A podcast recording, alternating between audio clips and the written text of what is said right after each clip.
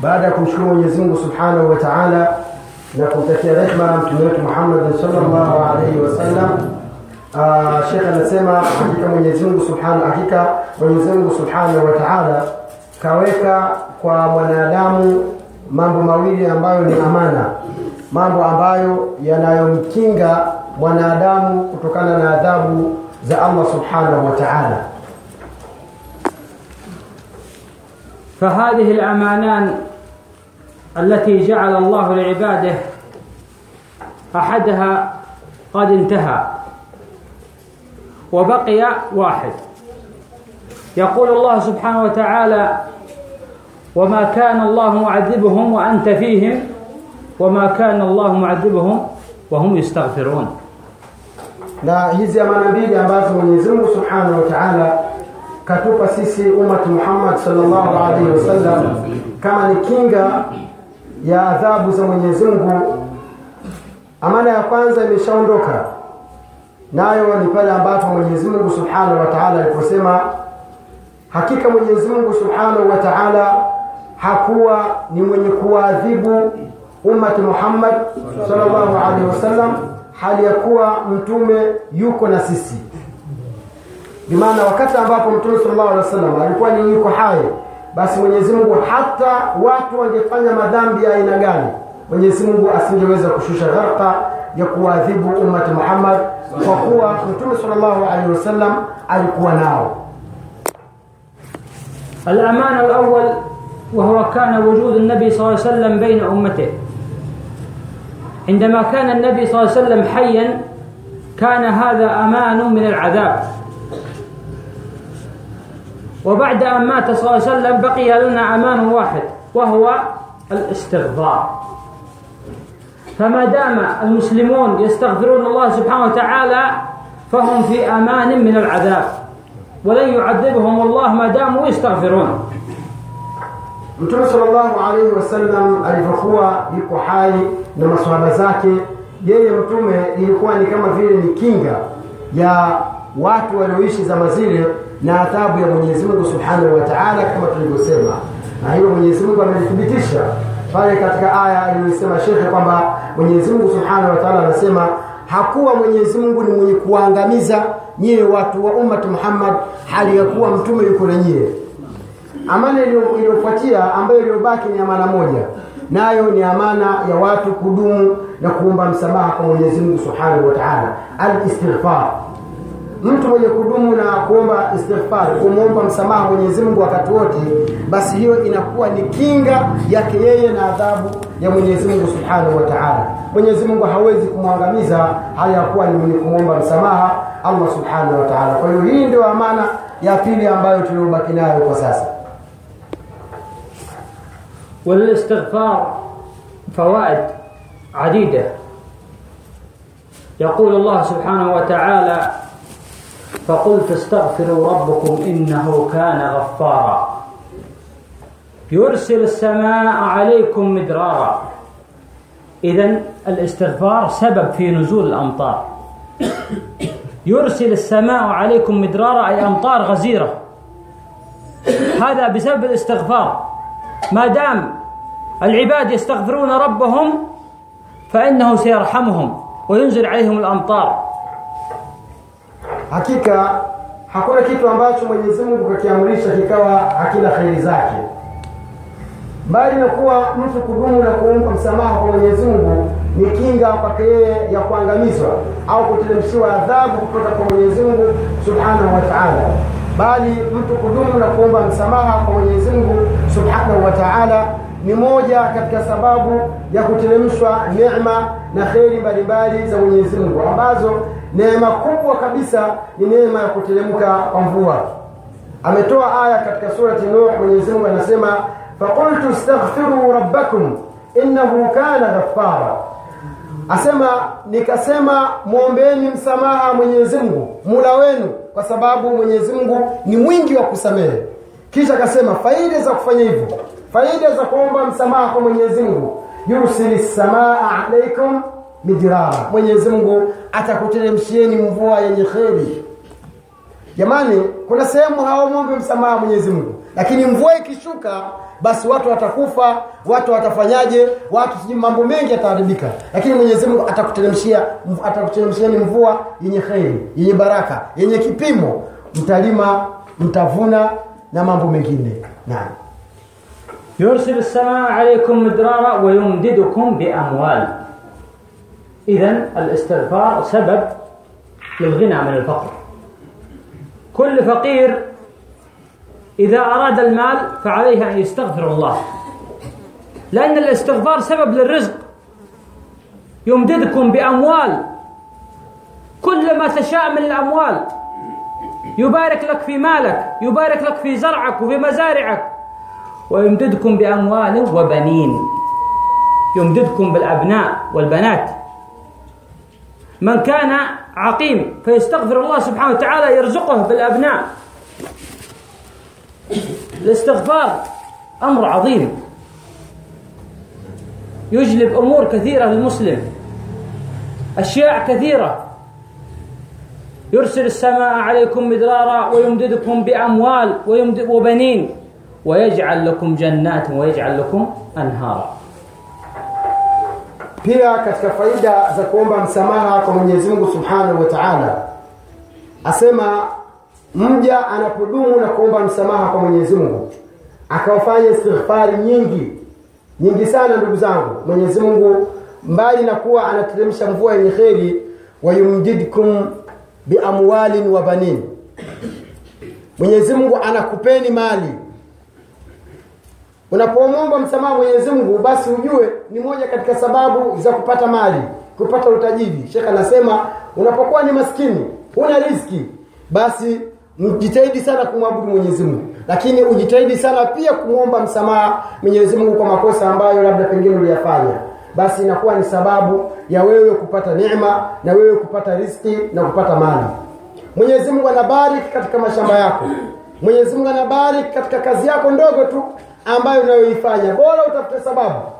Usije ukasema shekhe msikitini alisema nikisema astaghfirullah astaghfirullah astaghfirullah. Napata pesa basi wewe ndio unalala msikitini unashinda msikitini ndio kila kitu. La ya shekhe chukua kajembe kako nenda shambani.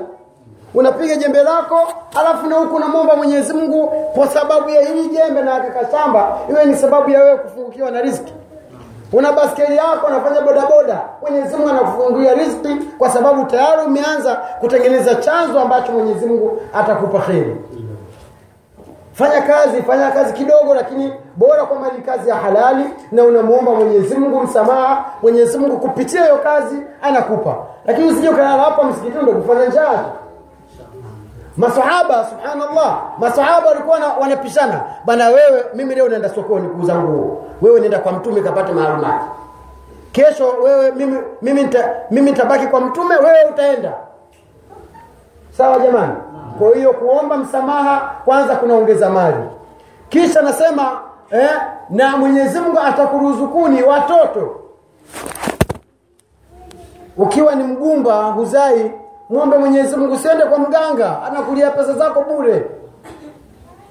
Kuna magonjwa kweli ya kwenda kwa daktari akakutibu ambayo yamethibitishwa umepimwa ukajulikana kwamba labda wewe kizazi chako kinatakiwa kisafishwe lakini sio kwamba upimu hujui unaumwa nini unaenda kwa jamaa ka, kaweka shanga zake kiunoni kavaa manyoya ya kuku eti ndo anakusaidia anakusaidia nini? Kwa hiyo msamaha ndugu zangu kuzidi kufanya istighfar kuna kunaleta neema ya watoto na usie usisikie kwamba neema ya watoto ndio uende ukaharibu haribu wasichana watu kuharibu wasichana watu ni dhambi ni, ni, ni, ni laana. Oa shekh alhamdulillah hawa wenzetu huko kwao kuoa ni ghali. Utasikia ndoa imechukua milioni hamsini. Sasa zingine unakuta pengine labda pengine hapa pengine shehe hajaoa. Sio kazi ndogo kuchukua binti ya watu huko. Lakini sisi alhamdulillah ukiona laki tatu laki nne laki tano una kitanda na chumba kimoja watu wanatangaza ndoa shekhe shekhe anatutwanga ndoa yetu na tuenda kuishi kwa hiyo oa alafu omba msamaha kwa Mwenyezi Mungu Mungu atakupa watoto kupitia mke wako wa halali naam والاستغفار سبب لغفران الذنوب من الله سبحانه وتعالى فكل إنسان يخطئ ويفعل المعاصي ولكن مهما فعل من المعاصي ومهما فعل من الذنوب ومهما فعل من السيئات فيستغفر الله يجد الله غفورا رحيما يقول الله سبحانه وتعالى ومن يعمل سوءا أو يظلم نفسه ثم يستغفر الله يجد الله غفورا رحيما. الله سبحانه وتعالى مهما أخطأ العبد ومهما أذنب إلا أنه يغفر الذنوب. لو أرتكب ما أرتكب. إن الله لا يغفر أن يشرك به ويغفر ما دون ذلك. جميع الذنوب.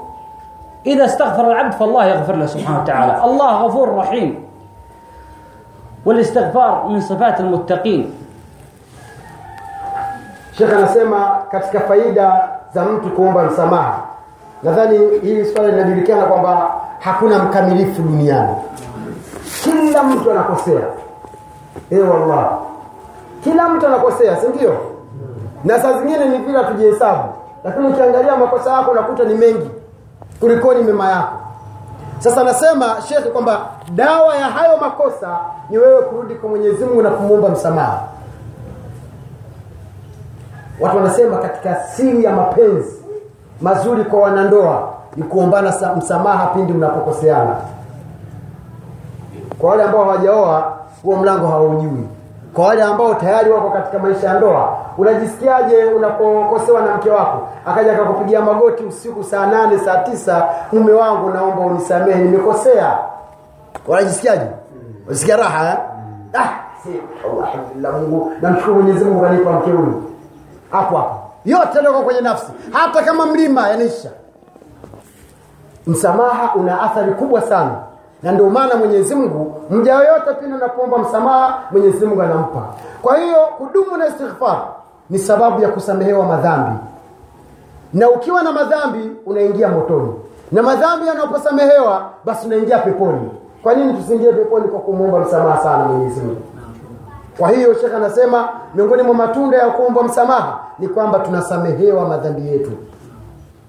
shekh ametoa aya, Mwenyezi Mungu anasema yoyote mwenye kufanya madhambi akafanya makosa akarejea kwa Mwenyezi Mungu akamwomba msamaha Mwenyezi Mungu, basi atamkuta Mwenyezi Mungu ni mwenye kumsamehe madhambi yake. Na kisha aya nyingine akasema, inna Allaha la yaghfiru an yushraka bih wa yaghfiru ma duna dhalika liman yasha. Hakuna dhambi anayoichukia Mwenyezi Mungu kama ushirikina. Kupiga matunguri kupiga ramli sijui kupiga sijui vitu gani. Naangalizia nyota yangu imeshuka. Mwingine naangalizia nyota yangu imepanda. Yote haya ni ushirikina lakini unapodumu na ushirikina miaka mia saba kama utapewa umri kisha ukarejea kwa mungu kabla ujafa mwenyezi mungu hana pingamizi na wewe anakusalia lakini unapokufa katika ushirikina mwenyezi mungu hasamehi madhara ndio maana akasema hakika mwenyezi mungu la yaghfiru hamsamehi mtu wa aina yoyote. Aliyekufa aliyekuwa ni mshirikina. Wayaghfiru ma duna dhalika liman yasha na mtu mwenye kufa aliyekuwa alikuwa anafanya madhambi yasiyokuwa ushirikina basi ana percentage fulani ya kusamehewa hata kama atakufa katika madhambi hayo angalia rehma na, na, na huruma ya Allah subhanahu wa ta'ala haya ni matunda ya istighfar naam والله لا يغفر الذنوب فقط بل يفرح بتوبة العبد إذا تاب الله يفرح بالعبد المذنب إذا تاب إليه واستغفر وكذلك يبدل سيئاته حسنات Sheikh anasema katika matunda ya msamaha Mwenyezi Mungu si kwamba anakukubalia msamaha tu bali Mwenyezi Mungu anafurahi pindi wewe unapoomba msamaha Mtume sallallahu alaihi wasallam anasema in hakika Mwenyezi Mungu anafurahia tauba ya mja pindi anapotubia. Hapo bado yani yani huo msamaha ni kitu kingine na furaha ya Mwenyezi Mungu kwako wewe kukufurahia ni kitu kingine. Allahu Akbar. Asema kitu kingine katika matunda ya msamaha. Mja akafanya dhambi akarudi kwa Mwenyezi Mungu akaomba msamaha basi Mwenyezi Mungu yale madhambi yake aliyoyafanya Mungu anayabadilisha yakawa ni ni mema jamani tutaka tupendwe vipi jamani hmm? tupendwe vipi na mungu yaani wewe kama ulifanya madhambi ukafanya madhambi ukafanya madhambi ukafanya madhambi. Ukaja kwa mungu ukarejea kwake. Mungu nilikosea mimi ni mwanadamu. Naomba unisamehe naomba nikufirie madhambi yetu. Na hasa jamani tunaukaribia mwezi mtukufu wa ramadhani. Tubia acha madhambi hata kuharibu watoto wa watu. Yaani wewe umeitwa yaani mtaa mzima anakujua wewe ndio maarufu kwa uzinifu. Wewe maarufu kwa wizi. Wewe maarufu kwa, utapeli. Wewe maarufu sijui kwa nini kwa nini? Tubia sasa mwezi wa ramadhani uingie ukiwa safi na yale yote madhambi uliyoyafanya mwenyezi mungu anayabadilisha yanakuwa mema allahu akbar jamani ni neema kubwa sana ya istighfar naam والاستغفار يجلب القوة للإنسان الإنسان إذا استغفر الله يصير قوي يصبح قوي قوي الإيمان قوي البدن قوي الجسد الله سبحانه وتعالى يمده بالقوة يقول الله سبحانه وتعالى وأن استغفروا ربكم ثم توبوا إليه يمتعكم متاعا حسنا إلى أجل مسمى ويؤتي كل ذي فضل ويؤتي كل ذي فضل فضله. الله سبحانه وتعالى ويؤتي كل ذي فضل فضله. الله سبحانه وتعالى يمد العبد بالقوة. يكون له عون يكون معين للعبد إذا استغفر. فالاستغفار شأن عظيم. ويجب على العبد إذا استغفر الله أن يبدأ بالثناء والحمد والشكر لله سبحانه وتعالى ثم يعترف بذنبه. وإذا اعترف بالذنب يسأل الله المغفرة وسيد الاستغفار وأفضل الاستغفار.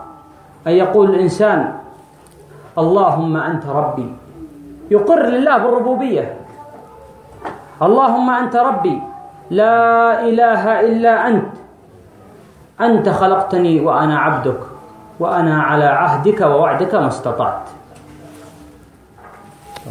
شيخنا زلغون زكت كفضيلة زا قوم بمسماها قوم يزنغ سبحانه وتعالى قوم بمجا فين جانا قوم بمسماها أكمل يكيا من يزنغ akamwomba msamaha Allah Subhanahu wa Ta'ala, anampa nguvu katika mwili. Mja anakuwa na nguvu, mja anakuwa na nguvu katika mwili, pia anakuwa na nguvu katika imani yake. Eh, wallahi kweli. Kwanza unapokuwa umekosea, kawaida unapokosea ukamkosea Mungu, ibilisi anakimbia. Akikimbia unakuta nafsi yako inajuta, lakini kwa nini? Jamani, maneno haya ni kweli ama si kweli?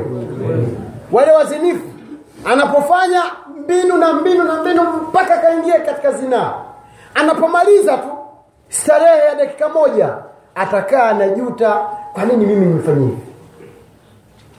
Sasa unapokwenda ukakumbuka kwamba mlango wa Mwenyezi Mungu uko wazi, ukamwelekea Mwenyezi Mungu, basi unahisi nafsi yako inapata raha, unahisi kabisa mzigo uliokuwa umeubeba umeutua. Lakini Mwenyezi Mungu anakupa nguvu katika mwili, Mwenyezi Mungu anakupa nguvu katika imani. Na jambo lingine katika kumwomba Mwenyezi Mungu msamaha, kuna adabu zake. Miongoni mwa adabu alizozisema shekhe ni kwamba ni lazima umsifu Mwenyezi Mungu kwanza na hili ndugu zangu linathibitika unapokuwa na matatizo yako mfano shekhe anataka kuoa mke wa pili mke wa pili sio watatu wa pili eh? Wa pili na. Ukienda kwa shekhe ili aende kwa kwa kwao na yule mke wa pili ambaye uliyemuona huwezi kumwambia shekhe nimekuja naomba uende kule. Ah utaanzaje? Utaanza unajua bwana shekhe ah siku nyingi bwana sijakuona bwana ah shekhe wewe ni mtu mkubwa sana bwana. Kwanza unaanza kumfanyia mjamala wenyewe wanaita. Unamremba remba unapita huku unaenda mpaka wapi sijui vijiji vya wapi. Alafu namwambia bwana mimi nataka nikuagize bwana kuna sehemu nimeona. Si ndio? Mungu ndio hivyo hivyo. Unakumwomba Mwenyezi Mungu usifike tu Mungu ni mimi nakosea nisamehe. Ah ah. Ndio unapokwenda kwa mkuu wa wilaya waonaje? Au nataka kuonana na rais lazima upite huko. Ah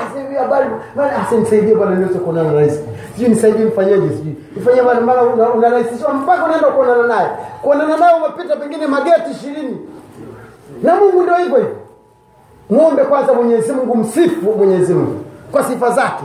Mungu wewe umeumba. Umefanya hivi unatoa riski. Una wewe mwenye nguvu. Sisi ni madhalili kwako. Kadri mithanaa lillah. Muombe Mwenyezi Mungu. Msifu Mwenyezi Mungu kisha mswalie mtume sallallahu alaihi wasallam. Allahumma salli ala muhammad. Mara nyingi mtu vipenzi vya moyo wake ni watoto. Sawa?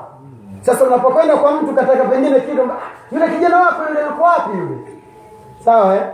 ah yule bwana sasa hivi ah mashallah bwana ulizaa bwana. Wasikia? Ulizaa bwana.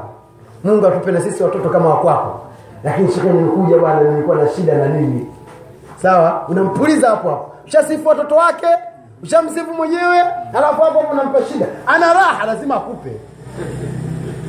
Inafika mpaka mpaka uchafu alafu tunamwomba bana haiwezekani si ndio jamani? Kwa hiyo adabu pia za kumwomba Mwenyezi Mungu kuna adabu zake. Ufike kwanza msifu Mwenyezi Mungu. Alafu mswalie mtume. Alafu sasa ndio muombe Mungu msamaha. Hizo ndio adabu zake. Na kisha shekh anasema kuna dua inaitwa sayyidul istighfar. Bwana wa misamaha yote. Ukisikia mtu anafanya dhambi anaomba msamaha basi ni bora kama dua hiyo kaihifadhi basi aitumia hiyo. Mtume kaiita ni nini? Ni sayyidul istighfar. Allahumma anta rabbi la ilaha illa ant khalaqtani wa ana abduk wa ana ala ahdika wa wa'dika ma istata'tu a'udhu bika min sharri ma sana'tu abu'u لك بنعمتك علي وأبوء لك abu'u فاغفر لي فإنه لا يغفر الذنوب إلا ant Allahu akbar wallahi maneno niliyosema hapa ya kutaka ku, ku, kama una shida kwa mtu upite kwanza pembeni. Ndio haya haya aliyosema mtume katika sayyidul istighfar Mwajua akasemaje? Mtume mwenyewe mtume anamwambia Mungu Allahumma ewe Mwenyezi Mungu anta rabbi hapo hajataja shida yake ya kuomba msamaha. Sawa jamani? Hajataja shida anayoitaka. Allahumma anta rabbi. Ewe Mwenyezi Mungu wewe ndio Mola wangu. Mimi ni mja wewe ndio Mungu. Khalaktani angalia. Umeniumba. Sio ufike tu shaka unaparamia ngazi bwana. Taratibu mlango unagongwa. Mm, mwenye nyumba kufungulie zivile unaparamia dirisha mara pazio mara angalie ah ah. Khalaqtani Mungu umeniumba. Wa ana abduka na mimi ni mja wako. Haikutosha kwamba Mungu umeniumba. Wa ana ala ahdika wa wa'dika na mimi niko hapa ni kwa ahadi yako na kwa na, na, na, na kwa mipangilio yako uliyoipanga. Wakati wote sawa sina neno mimi. Waona udhalili huu. Aliyezungumza maneno hayo ni nani sayyid walad adam. Bwana wa watoto wa Adamu. hakuna bwana mbora kama mtume wa Mwenyezi Mungu. Anaomba udhalili kwa Mwenyezi Mungu na ni kipenzi kipenzi cha Allah. Asema mwisho sasa angalia anasema a'udhu bika min sharri ma sana'tu sawa?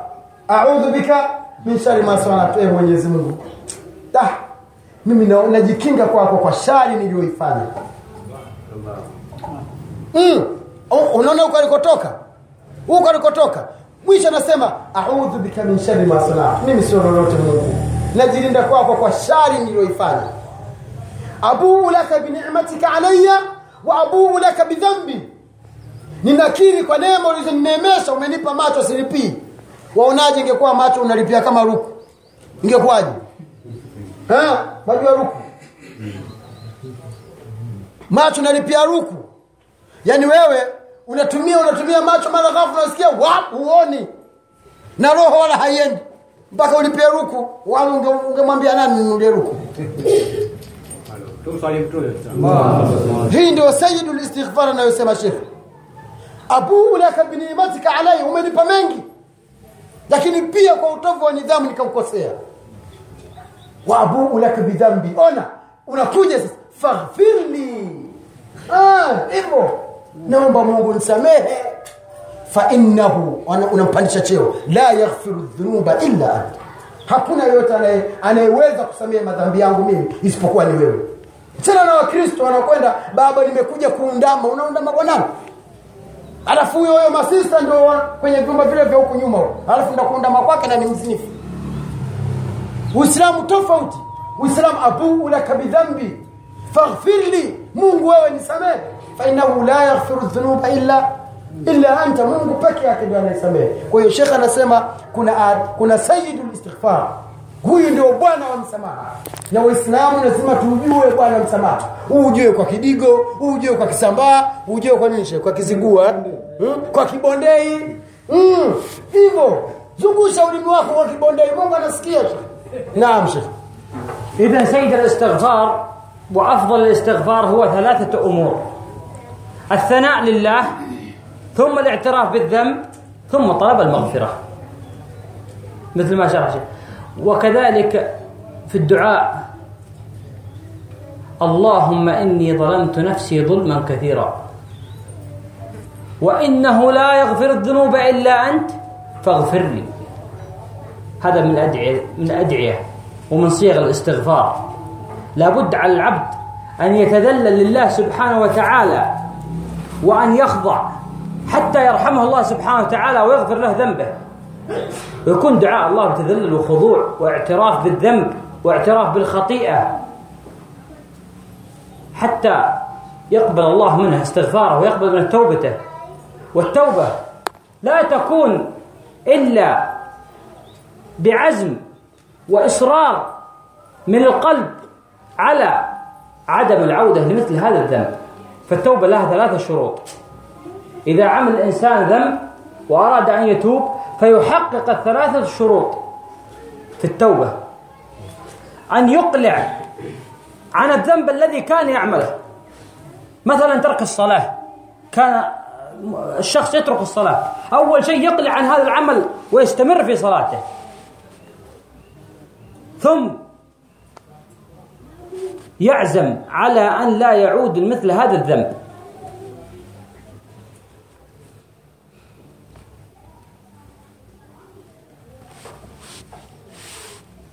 الإقلاع عن الذنب والعزم على عدم العودة والندم على ما فات. هذه الشروط الثلاثة إذا فعل الإنسان تحقق توبته ويقبلها الله سبحانه وتعالى ويبدل سيئاته إلى حسنات Sheikh anasema ukizingatia katika ile sayyidul istighfar unakuta vitu vitatu. Kitu cha kwanza kwa mtu anayetubia ni lazima amsifu Mwenyezi Mungu, amtukuze Mwenyezi Mungu, amswalie Mtume sallallahu. Hiyo ni marhala ya kwanza, daraja ya kwanza. Daraja ya pili ni lazima akili ile dhambi katika nafsi yake kwamba ni kweli nilifanya. Sawa. Baada ya kukiri ile dhambi, halafu sasa ndio uombe msamaha kwa Mungu ni vitu vitatu ni marhala tatu ambazo zimekusanya ili dua tuliyoisoma ambayo ni bwana wa msamaha. Na kisha unapotaka kutubia tauba yako ili ikamilike pia ni lazima ukamilishe masharti matatu. Sharti ya kwanza ni lazima ujitoe au ujinasue katika ile dhambi. Al-iqla'u an dhanb sio leo unatubia uzinifu na huku tayari ushapanga mpango mwingine huko. Sawa jamani? Leo unatubia wizi na tayari huko ushapanga mpango wa kwenda kwenda kufanya tena wizi yaani leo unajitoa unatubia dhambi alafu wakati una mpango mwingine lala. Lazima ujitoe katika dhambi. Ile dhambi uiache kabisa moja kwa moja sharti ya pili baada ya ujute kwamba kile nilichokifanya kilikuwa sio sahihi ewe mwenyezi mungu tulifanya tukiwa hatujui au tulipitiwa au ni wanadamu ujute katika ile dhambi uliyoifanya. Baada ya kujuta sasa uazimie kwamba hautarudi. Baada ya kuazimia kuwa hautarudi katika dhambi useme umwambie mungu uombe msamaha kwa mwenyezi mungu useme kwamba mwenyezi mungu mimi nilikuwa anafanya hivi na hivi na hivi na hivi. Nimekuja kwako wewe ndio mwenye kusamehe madhambi nisamehe. Hizo ndio sharti ambazo ni lazima zikamilike ili tukubaliwe madhambi ndugu zangu. Waislamu tunaishi katika hali ngumu. Sasa hivi tu ukitoka hapo barabarani unazoa mzigo. Wanawake dada zetu siku hizi subhanallah. Kama alivyosema khatibu utandawazi umewabana leo hii unafungua tv channel 5 kuanzia asubuhi mpaka jioni hakuna la maana. Ni ushenzi mtupu hey wallah channel 5 tu. Unaifungua kuanzia asubuhi. Ni rnb mchana ni bongo flava usiku ni taarabu sijui vitu gani na vitu gani. Wallahi. Unaangalia wanawake wako uchi wanaume wako uchi hata sijui tufanyeje sasa na waambiwa ndio ndio channel inayopendwa. Si tuishi wapi yale wanaoyaona wanayatabiki barabarani hapo wanayatekeleza barabarani. Wanawake wote wanatembea uchi jamani. Tena mbaya zaidi nguo anazozivaa mwanamke anavaa nguo ya soksi mwilini mwake anatembea. Soksi soksi ya kuvaa mguuni na kiatu. Tena soksi ukivaa mguuni wavaa kiatu juu. Yeye kavaa soksi mwilini anatembea zake mwanamke huyo wasikia. Aitwa Fatima mwingine aitwa Aisha aitwa Sauda mwingine aitwa sijui nani sasa kuna kuna kuna umuhimu wa kuwa na na, na thakafa ya istighfar ya kuomba msamaha bila hivyo hatutapona ndugu zangu hatuponi وعلى العبد أن لا ينظر لحجم المعصية التي يفعلها قد تكون المعصية صغيرة لكن ينظر لمن يعصي هو يعصي من على العبد أن يتذكر أن الله معه وأن الله يراه في كل ما يعمل ولا يستصغر المعصية لأنه لابد أن ينظر إلى من يعصي فالله سبحانه وتعالى غفور رحيم ولكنه شديد العقاب وإذا اعتاد العبد على فعل المعاصي وإن كانت صغيرة فأن فأخشى أن يسبب له ذلك قسوة في القلب وبعد عن الله سبحانه وتعالى. فعلى العبد أن يكثر من الاستغفار ويكثر من التوبة حتى يحيا قلبه ويكون متعلق بالله سبحانه وتعالى. نجيب من أدام أسيانجاليه ذنبي أنه يفاني أنجاليه يلي أمباي أني مواسي Mtu asiseme mimi nimesha mwasi Mungu sana hata nikitumia sinta samehewa. Asiwe nafikiria hiyo kabisa. Ajue kwamba yeye anapo anapomwelekea mwenyezi mungu hata dhambi siwe aina gani mwenyezi mungu atamsamehe. Kuna watu tayari wameshaua kuna watu katika ushirikina wameshazamisha ng'ombe na mbuzi na kondoo akiwa hai kuna watu wameshachinja wakanywa na damu kuna watu wametafuta hela mpaka wakafanya sio wakawaua mpaka na wazazi wao usishindwe kufanya tauba yetu kwa dhambi kubwa ulioifanya mwelekee mwenyezi mungu milango ya allah iko wazi. Na kisha upande wa pili usiache kutubia kwamba dhambi ulioifanya ni ndogo. Ah, bwana kadhambika hivi bwana. Ah, mungu ma, mungu bwana tatusamehe ukaona wewe ni dhambi ndogo kabisa mwenyezi mungu wala hataichukulia. Shekhe upande wako wa kulia na kushoto kuna malaika. Kazi yao ni kuandika. Dogo na kubwa wallahi nikupe mfano. Mwaziona hizi simu tunazozitumia hizi. Hizi hapa hizi. Eh? ukimpigia mtu unashika kile cha kukatia kile. Salamu alaikum. Eh, ni mimi fulani? Njoo bwana ukakata si ndio? Pengine labda umekula senti moja au senti mbili. Sawa? Piga simu mtandao wa wa, wa, wa hiyo simu uliopiga kama ni voda kama ni airtel kama ni nini. Wallahi wanakwambia saa ngapi umepiga simu na umetumia kiasi gani umempigia nani? Sawa?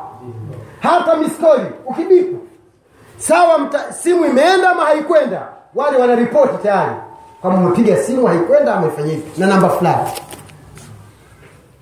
Ukitaka kujua nenda kwenye mtandao wanakuprintia karatasi ya matumizi yako yote ya simu. Je mungu? Kwa hiyo usidharau dhambi ndugu yangu. Usidharau dhambi kuna malaika wanaandika dhambi hiyo huenda ikakupa kaswa katika moyo ikakupa ususuavu wa moyo moyo moyo wako ukawa ni mgumu ukawa unadharau madhambi ikawa ndio sababu ya kuzama sasa mpaka kuingia katika madhambi makubwa. Kwa hiyo angalia dhambi unayoifanya kama ni kubwa jua kwamba mungu uliyemwasi ni mkubwa lakini milango yake ya, ya, ya msamaha iko wazi. Na kama ni ndogo jitahadhari nayo. Mwombe mwenyezi mungu akusamehe kwa sababu hiyo ndogo itakupeleka katika kubwa أسأل الله سبحانه وتعالى أن يجعلنا من المستغفرين وأن يجعلنا من الذين إذا فعلوا فاحشة أو ظلموا أنفسهم ذكروا الله فاستغفروا ربهم. أسأل الله سبحانه وتعالى أن يحيي قلوبنا بذكره وأن يجعلنا ممن يراقبه وأن يجعلنا ممن يتقيه في السر والعلن. هذا وصلى الله وسلم على نبينا محمد. Tumomba Mwenyezi Mungu Subhanahu wa Ta'ala atujalie kuwa ni katika waja wake wenye kuomba msamaha kila wakati. Tumomba Mwenyezi Mungu Subhanahu wa Ta'ala atujalie kuwa ni katika wale ambao wanapofanya madhambi makubwa au wakazidhulumu nafsi zao, basi wanakuwa ni haraka kwenda kumwomba msamaha Mwenyezi Mungu. Na tumomba Mwenyezi Subhanahu wa Ta'ala atujalie na atusamee, atuhurumie katika uangaliza na utuangalia kwa kila jambo. Mungu Mwenyezi Mungu Subhanahu wa atujalie kuwa ni katika watu wa peponi. Kisha tutoe shukurani kwa mashekhe zetu ambao wanaotoka huko walikotoka wakaja kwetu. Tuwaombee dua. Ni haki yao ndani ya nafsi zetu. Kila unapokaa uthamini kitu walichotuletea.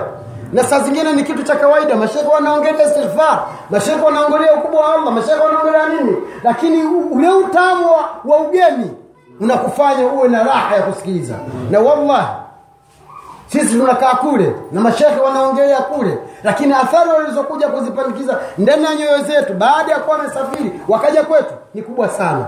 Kila ukikaa ukiwakumbuka na haya yaliyosemwa, basi ni juu yako waombee dua ndani ya moyo. Ukiwaombea dua ndani ya moyo, malaika wanasema amin, na wewe una, una mfano wa hayo uliyowaombea. Hizo ndio hayo ndio matunda ya kumwombea mtu kwa siri ukakaa ukanyanyua mikono yeye hajui unamwombea kheri. Malaika wanasema amin na wewe utapata mfano wa hayo uliyomwombea kwa hiyo ni haki yao sisi tuwaombee dua hawa watu Mwenyezi Mungu awarudishe salama. Mwenyezi Mungu awape amani katika safari yao. Mwenyezi Mungu awakutanishe na familia zao wakiwa vizuri, na Mwenyezi Mungu awape moyo wa kurudi tena, watutembelee, watuone, watuzungukie, watupe mawili matatu katika aliyowapa Mwenyezi Mungu. Mwenyezi Mungu Subhanahu wataala atupe upendo katika nyoyo zetu. Mwenyezi Mungu atupe moyo wa aina hii ya kuwakadiria wageni na kuwapa nafasi yao. Jazakumullahu khairan wa ahsana Allahu ilaykum wa billahi tawfiq. Subhanakallahumma bihamdika نشهد أن لا إله إلا أنت نستغفرك ونتوب إليك. والسلام عليكم ورحمة الله وبركاته. السلام عليكم ورحمة الله وبركاته.